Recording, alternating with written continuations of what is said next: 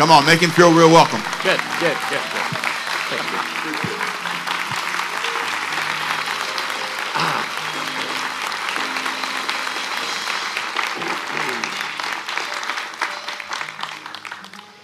He kind of exaggerates things. Uh, Pastor Rick and I go back many years and uh, just love uh, his spirit, his, uh, his charm, his uh, commitment to the Lord, and his red jacket. I'm going to get me one just like that. I want to thank you for the welcome that we received here. Will and I feel overwhelmed with your love and your care. And um, especially, I want to thank you for something you're going to do this morning, or you're going to let me do this morning. Thank you for not having to do any role playing. Thank you for allowing me to be Argentinian. Thank you for not me trying to be somebody I am not. Thank you for giving me the freedom to be who I believe God intended me to be. Thank you for me not having to put a different face. This is what you get now. when Pastor Rick wanted me to come uh, to Savannah some time ago, we've been dialoguing about when that would happen. Believe it or not, I immediately knew what the message would be this morning. And last night, as I was pondering on my notes, I was asking myself whether I should just do something else. But as the Lord works in your heart, you, you, you find that He's got a plan for all of us. And I hope that the words that I bring to you as an Argentinian, as an immigrant to this country, that these words will help you and will bless you and will strengthen you and you will pray for my many brothers and sisters who are immigrants in this country. Wonderful country, the greatest country in the world, even with all its faults. I guess there's an echo there. Uh, God bless you. I have students from Azusa Pacific University that are watching. At least that was their assignment to watch me this morning. They found out that uh, they could access this on demand, so I think it probably will be more on demand but uh, those who are streaming, we say welcome to God's house and to God's word to you, to your heart. Again, thank you, Pastor uh, Temple, for this incredible opportunity.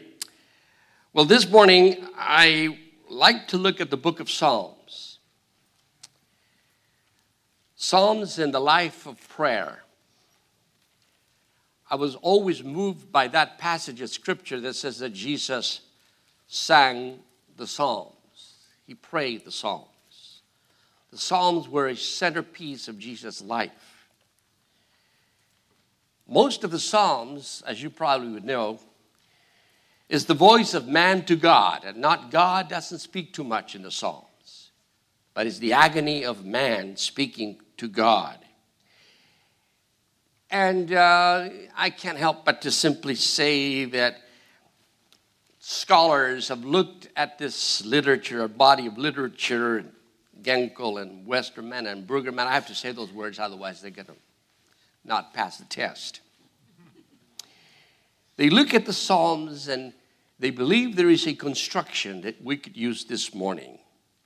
It speaks about an experience of life as a Christian, as a person.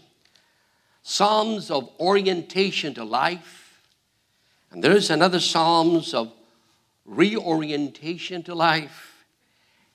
And there's a book, other Psalms that address the whole concept of total disorientation to life. Psalms 30, verse 6 through 7, the first part of Big 7. This is the anatomy of the soul. In this first section of the Psalms, we find the Psalms of orientation where there are seasons of well being that evoke in the heart gratitude, joy, delight, goodness, coherent. All is well in my soul. The Lord is my shepherd, I shall not want. Verse 6 of Psalms 30 says, As for me, I said, in my prosperity, I shall never be moved. By thy favor, O Lord, thou hast established me as a strong mountain, confident, serene. The psalmist says, God, God is reliable. God is trustworthy. What's going on in my life are the great blessings that He promised. And here I am in a well ordered world. Actually, whatever happens in my world, I can change things around and I'm world making. I'm constructing things. Things around me are so wonderful, so pleasing, so beautiful, like savannah. Symmetry, congruity, proportion. Those whose lines have fallen for me in pleasant, in pleasant places. It's, it's like God has done a work in my life that is so absolutely astronomically wonderful. Jesus enters the boat in the Sea of Galilee, and the disciples follow him. And all is well because Jesus is in your boat. Well, you know what's going to happen in a few minutes. All of us have times of orientation to life, and we enjoy that so much. But, verse 7, the second part. But when you hid your face, I was dismayed. To you, O Lord, I called and I cried for mercy. What is, what is it going to gain if I am silenced, if I go down to the pit? Will the dust praise you? Will it proclaim you, your faithfulness? Hear, Lord, be merciful to me. Lord, be my help. There is a section of our life that, like it or not, entertains moments of anguish and of hurts and of suffering, alienation from the good things around us. This section of the psalm addresses this type of life experience that is ragged, that has anger, has incongruity. This is allowed in the Psalms. Lots of Psalms complain to God and say, Oh my God, what has happened in my life? Why is this going this way? The songs of lament, Psalms of lament stand before God and say to God, God, this cannot stand. This must not go on in my life experience. What I am going through now, Lord, is not what I bargained for. This is a theological cover up where we say that we'll never go through problems in the Christian life. It is a conspiracy to build a, an artificial God, a faith that says, I will never have a trial in my life. A position that says that if you go through a problem, if you go through an issue that is difficult, you're lacking faith. No, no, no, no, no. I want you to know that we are never free from the issues that can cause us pain. And a person of faith would often find himself disoriented to what has happened to him or to her. The songs of lament are important because the songs of lament bring God into the picture of our pain. Allows God to come and transform our life. We're exposed to God those things that pain us and hurt us. And we say, Oh God, have mercy on my life. We dare not keep silent when we hurt. We dare not remain silent before God when things are going wrong. But we come before God and we say to Him, Oh Lord, help me in this moment of need. We experience realities beyond understanding when we address them to God and say, Oh God, this is what's happening in my life. I want you to understand one thing in our lives, and this is, this is very true that when we face a difficulty time, difficult time in our lives, when we're disoriented to what is going on around us, when we say, Oh Lord, what happened? Why has this befallen me today? Why is this trial coming upon me? Because the psalmist at the very beginning says, Everything is wonderful, everything is great. And then all of a sudden, there's chaos in his life. And so the psalmist comes before God with this plea, and he talks to God. And he talks to God not as a stranger, but as God Almighty, the one who can deliver him. He complains to God, not to man, but to God. He goes to God and he says, Oh God, this problem I'm in, guess what? Is now your problem. He comes to God and petitions and he acts decisively. He comes to God and says, Lord, you can do something different. You have the power to change this situation in my life. There's a motivation inside of him. And he says, Lord, I tell you why you should change my circumstances, why you should change the situation I'm in. And it could be something like, Lord, I'm innocent. I have done nothing wrong. It's come upon me unexpectedly. And this happens to us all. Unexpectedly. So, Lord, I am innocent. And I'm entitled for you to hear me. I'm entitled for you to change this circumstance in my life. Ah, but sometimes we come to God because there's guilt, because we have done something wrong. And so we come and we seek forgiveness and say, Oh God, this has happened to me because I have been disobedient to you. The psalmist include all of those. Forgive me, Lord. Sometimes the psalmist would come to God and say, Lord, remember, remember that you were good, that you're a good God, you're a merciful God. I appeal to you, Lord, as a God of mercy. Sometimes we come to Him and we remind Him that we did not make ourselves, but that we are the product of His love. We come to Him and we finally say, Lord, if I go down, you go down because I'm your kid, Lord.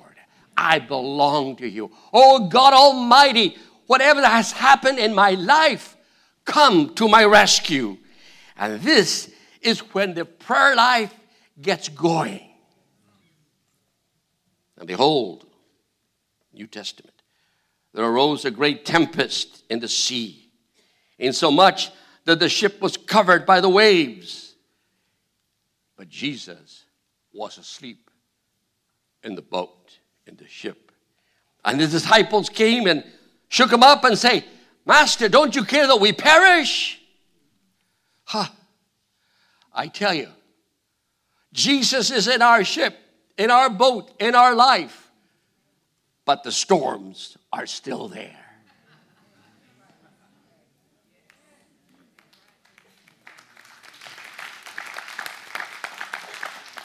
So there's this orientation to life when everything is so wonderful. And then all of a sudden, the storm hits. And the psalmist cry out to God. And then God begins to intervene by giving the psalmist and giving us this morning reorientation to life. Um, it's God who wants to help us. God who intrudes in the mystery of our life. And God chose us to come, and He came in the person of Jesus Christ, who took our sorrows and understood our pain and understood our anguish, and He came with deliverance. He intervenes in our life, and a new gift from God comes upon our life a fresh intrusion of God in my life. I like that. He kind of walks in and says, I'm here. He intrudes in the midst of my pain, of my anguish, and he makes all things new. Oh, but watch out. Psalms 11 and 12, uh, Psalms 30, 11, 12 says, Thou hast turned from me my mourning into what? Thou hast loved, uh, has, has loosened my sackcloth and girded me with gladness, that my shout may praise thee and not be silent. O my Lord, I will give thanks to thee forever. Here is a sovereign God that changes everything around us. Here's a sovereign God that walks into the midst of our pain and transforms everything. But look, I need for you to catch this. It's not development, it's transformation.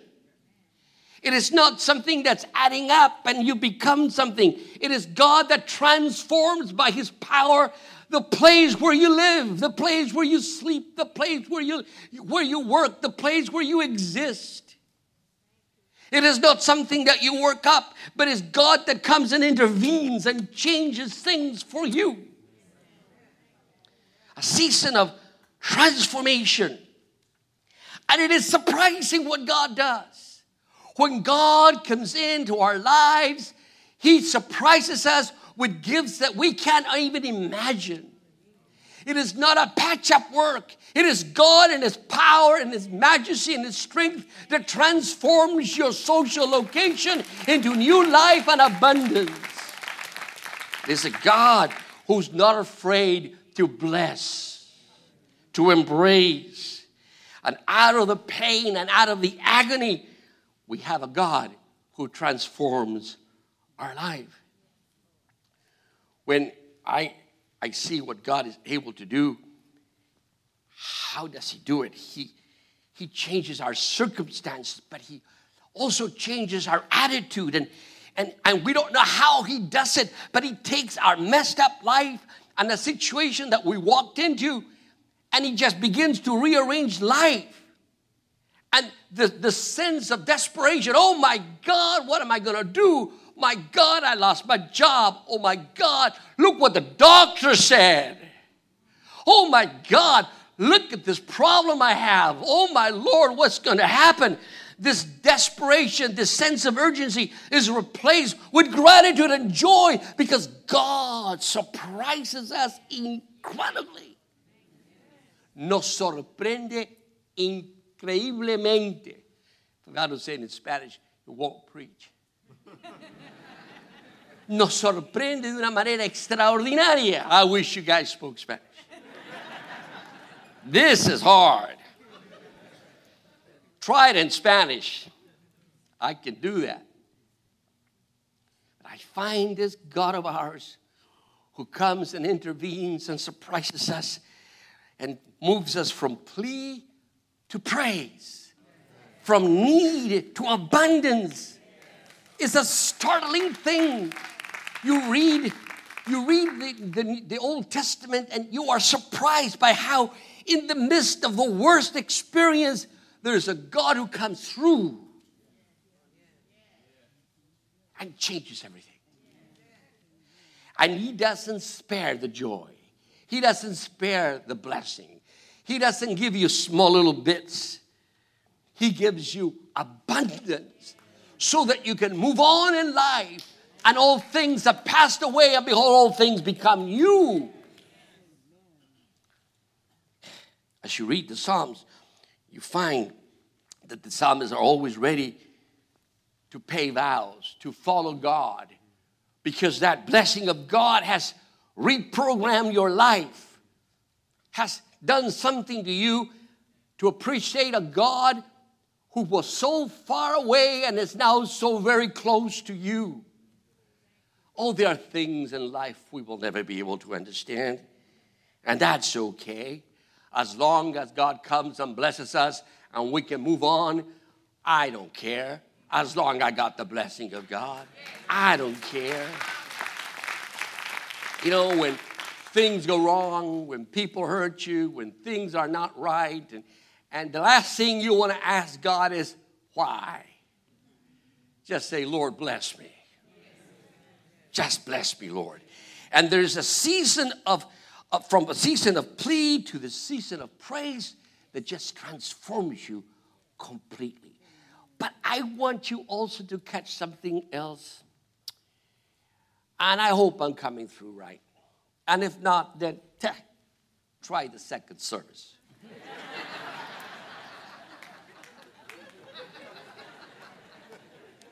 what do you expect? I'm from Argentina. ¿Qué quiere usted que yo haga? And I'm not role playing, man. I'm who I am. But let me just tell you something about God doing a new thing in your life and in my life. Sometimes we don't really want what God has for us. Sometimes we say, Oh, God, change my life. And God says, I got a plan for you. Say, well, that's not the one I want. there are times in our life that we've messed up, but God comes with His blessing and He wants to turn our life around. And we say, But that's not where I want to go. And there are some folks who need deliverance from deliverance. Because God has a plan for your life, and often we say that's not what we want because what I want, Lord, is what I lost. And God often says, I'm going to give you a new thing. Yes, Lord, give me a new thing by giving me my old thing. And God says, I'm not giving you the old thing, I'm giving you a new thing. But Lord, I want that. But God says, This is what you get. And some Christians are stuck in limbo. They're stuck because they're not understanding this new thing that God wants in their life. See, the reason you and I go through trials and tribulations and things, storms in our life, is not because, because, it's because we're going to be transformed. We're going to leave things behind and we're going to walk into new things that He has in store. But you cannot go back and say, That's what I want, when God says, This is what I want for you. When I was going to Bible college, in the Dark Ages. No, actually, it was the Bronze Age. oh, dear God. I saw myself a little bit there on the screen and said, Oh, I'm old. Anyway, back in those days when I was young, and I was young once, what happened to me, Pastor Rick? Hey, well, it's happened to you too, but that's another story.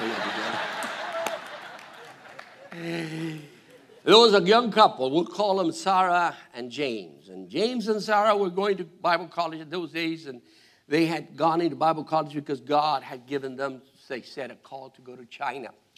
And they studied so diligently because that's where they wanted to go. And so in their senior year, they filed the papers so that they could be sent as missionaries in this organization. And they were so happy because it was coming to that moment. And then the missionary agency that they wanted to go they said, I'm sorry, we're no longer sending missionaries to China because the political situation is such that you can't go. And they became very embittered and very upset. And they were going through this dark side of the cross, this, this Lord, my Lord, why hast thou forsaken me? This, this whole idea of disorientation to life.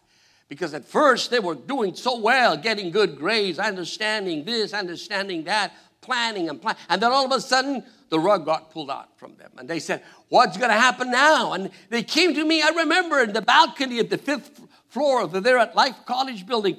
And they said, What am I going to do? God said we're supposed to go to China. And now, all of a sudden, they're not sending anybody to China. What am I going to do? In my naiveness, I said, Well, there's a lot of Chinese people in LA.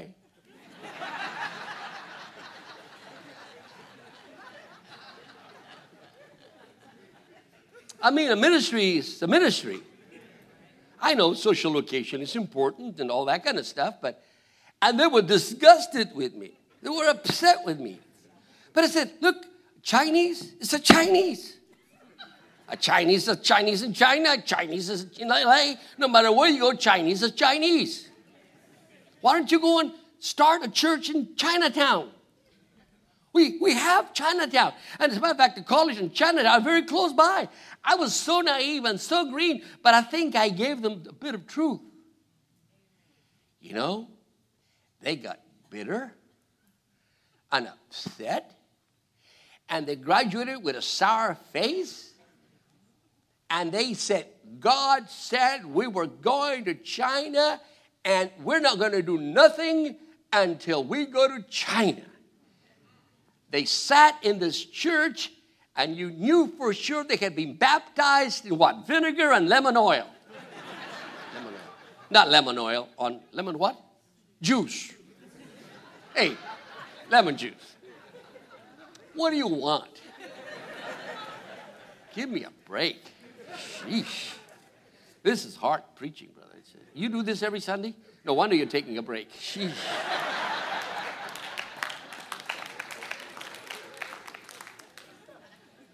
You know that they died bitter and upset that about two years ago because they did not understand the new thing God had for them.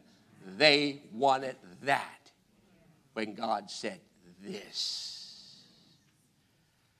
I have seen this happen so many times that in the midst of the anguish and in the midst of the trial, we want God to give us the answer we propose to Him.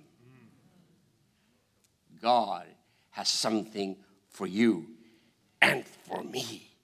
And when you resist the new place God gives you, when we cling desperately to the old circumstances, when you cannot let go, you break, you crumble.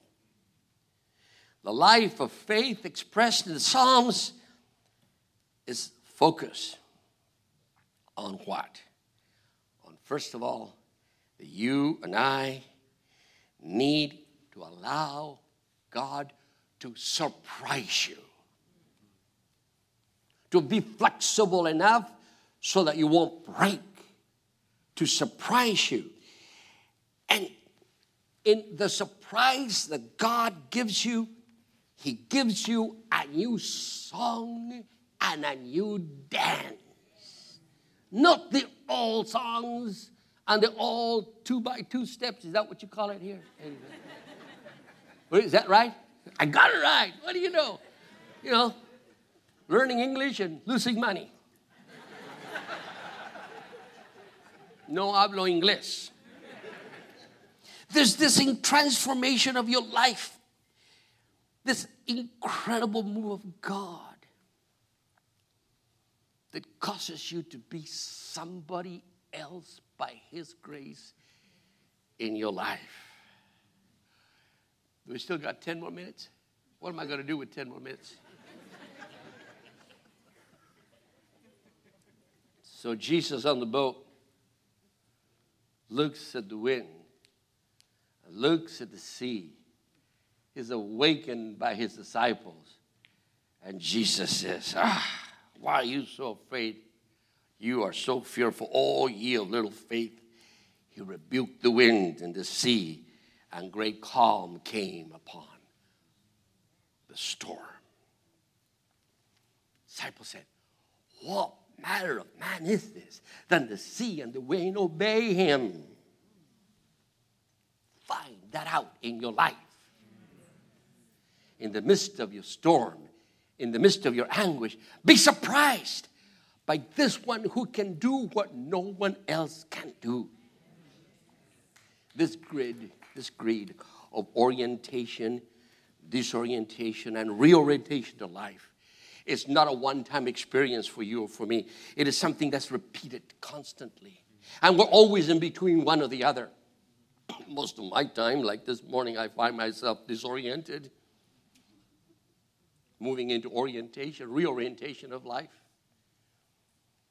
Find myself being transformed from glory to glory, from being transformed all the time, gaining knowledge, gaining experiences. It never really stops. But this is a concept that is counterculture because I know some people who do not believe that this is so. I want you to believe that you and I need to be committed to a God that transforms our life every time a trial comes. That is not wrong.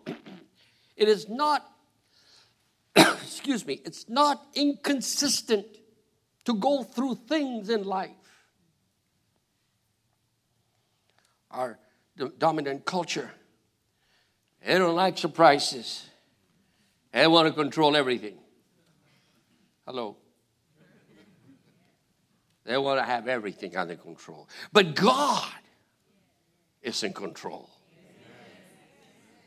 And you and I will be surprised by the God who controls everything. So he is the one that calms the storms, and he is the one that settles the issues, and he is the one that allows us to go through things which at times are indescribably painful, difficult, almost actually, I would say impossible to resolve except by Him. And He is the author of life, and He's the author of our victory. And we overcome by faith in Him.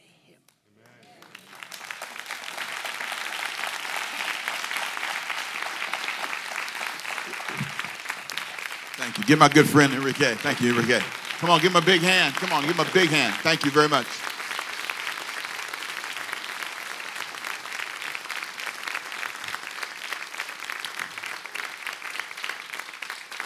I wanted to be seated for just a second. I, I, I, was so moved by a book I've been reading. It's called A Work of the Heart uh, by Reggie McNeal. It's a new book I just started last week. Uh, a Work of the Heart, understanding how God shapes leaders. And I, I really feel that what he said today is something that speaks to the heart. Because Helen Stone, you know what it's like to go through a hard moment in life. You know what it's like to see God's hand. You know what it's like to have to work hard to get to a place that's close by. You know what it's like to work hard through a circumstance, my friend, and nobody knows what you know. You know what it's like to be confused. You know what it's like to, to put everything on the line for a vision or a passionate moment. What you said was so profound, my brother, because in this book I was reading, it talks about Jesus, David, and it talks about Moses, and it talks about how these leaders went through transitions. And in talking about David, he mentioned the Psalms in this book, and he said, Some of the Psalms are about moments of lament, difficult times, times when you just can't explain this. Let me see. I prayed, did all I thought to do. And look at this financial report. Look at this emotional report. I went down the aisle with faith believing this was it for life until I died. And here I am, a divorced person, trying to understand how in the world did I How did I get to be a person who didn't have the life I dreamed of? But what I love that this author said, we're not prepared sometimes as Christians for the hard days because the way we are taught. There are times when you reorient. There are times when you redefine things. When your original orientation doesn't doesn't pan out all of your life. And so I thought it was a powerful message and I thought it spoke to me. And I think there's a moment in your life. Come on, amen. It's a powerful message. Father, help us today, wherever state we're in, whether they're home or here, church, wherever they are, online, on demand, touch every heart and every mind. Let this be a moment of honesty. Honesty. Look this way for a minute the book I recommended to you last week. If you want all these, you go to rickytemple.com, click on Read with the Pastor. Where do you go? rickytemple.com, click on resources, right? And then click on Read with the Pastor. And I list all these books. And one of the books I just finished was um, It talked about um, healthy spirituality, and it, he, he said Christians don't have the ability many times to tell the truth. Say it with me, please. Say, I am. Then you fill in the blank. So you can say, I am hurting. I am confused. I am mixed up. I feel lost. You can feel great today, but when the day comes that you don't feel great, this is what helped me. It's okay. The, the days that are great, we got great theology, right? But on the days when it's not that great, to say, I am tempted today to be an absolute fool. I am about to sign up for fool school. Yes, I am. I am about to become a crazy person. I am, I am, you know, sometimes it's, it's, it's, in those bad moments, and we don't manage them well. We don't know how to manage bad moments in us or in other people. I watched a fight last night, a $110 million fight. The people who were fighting, I added up their salaries for one year. Combined, they make $110 million, $330,000 a day if you put all their salaries together. I think we can get along for that kind of money.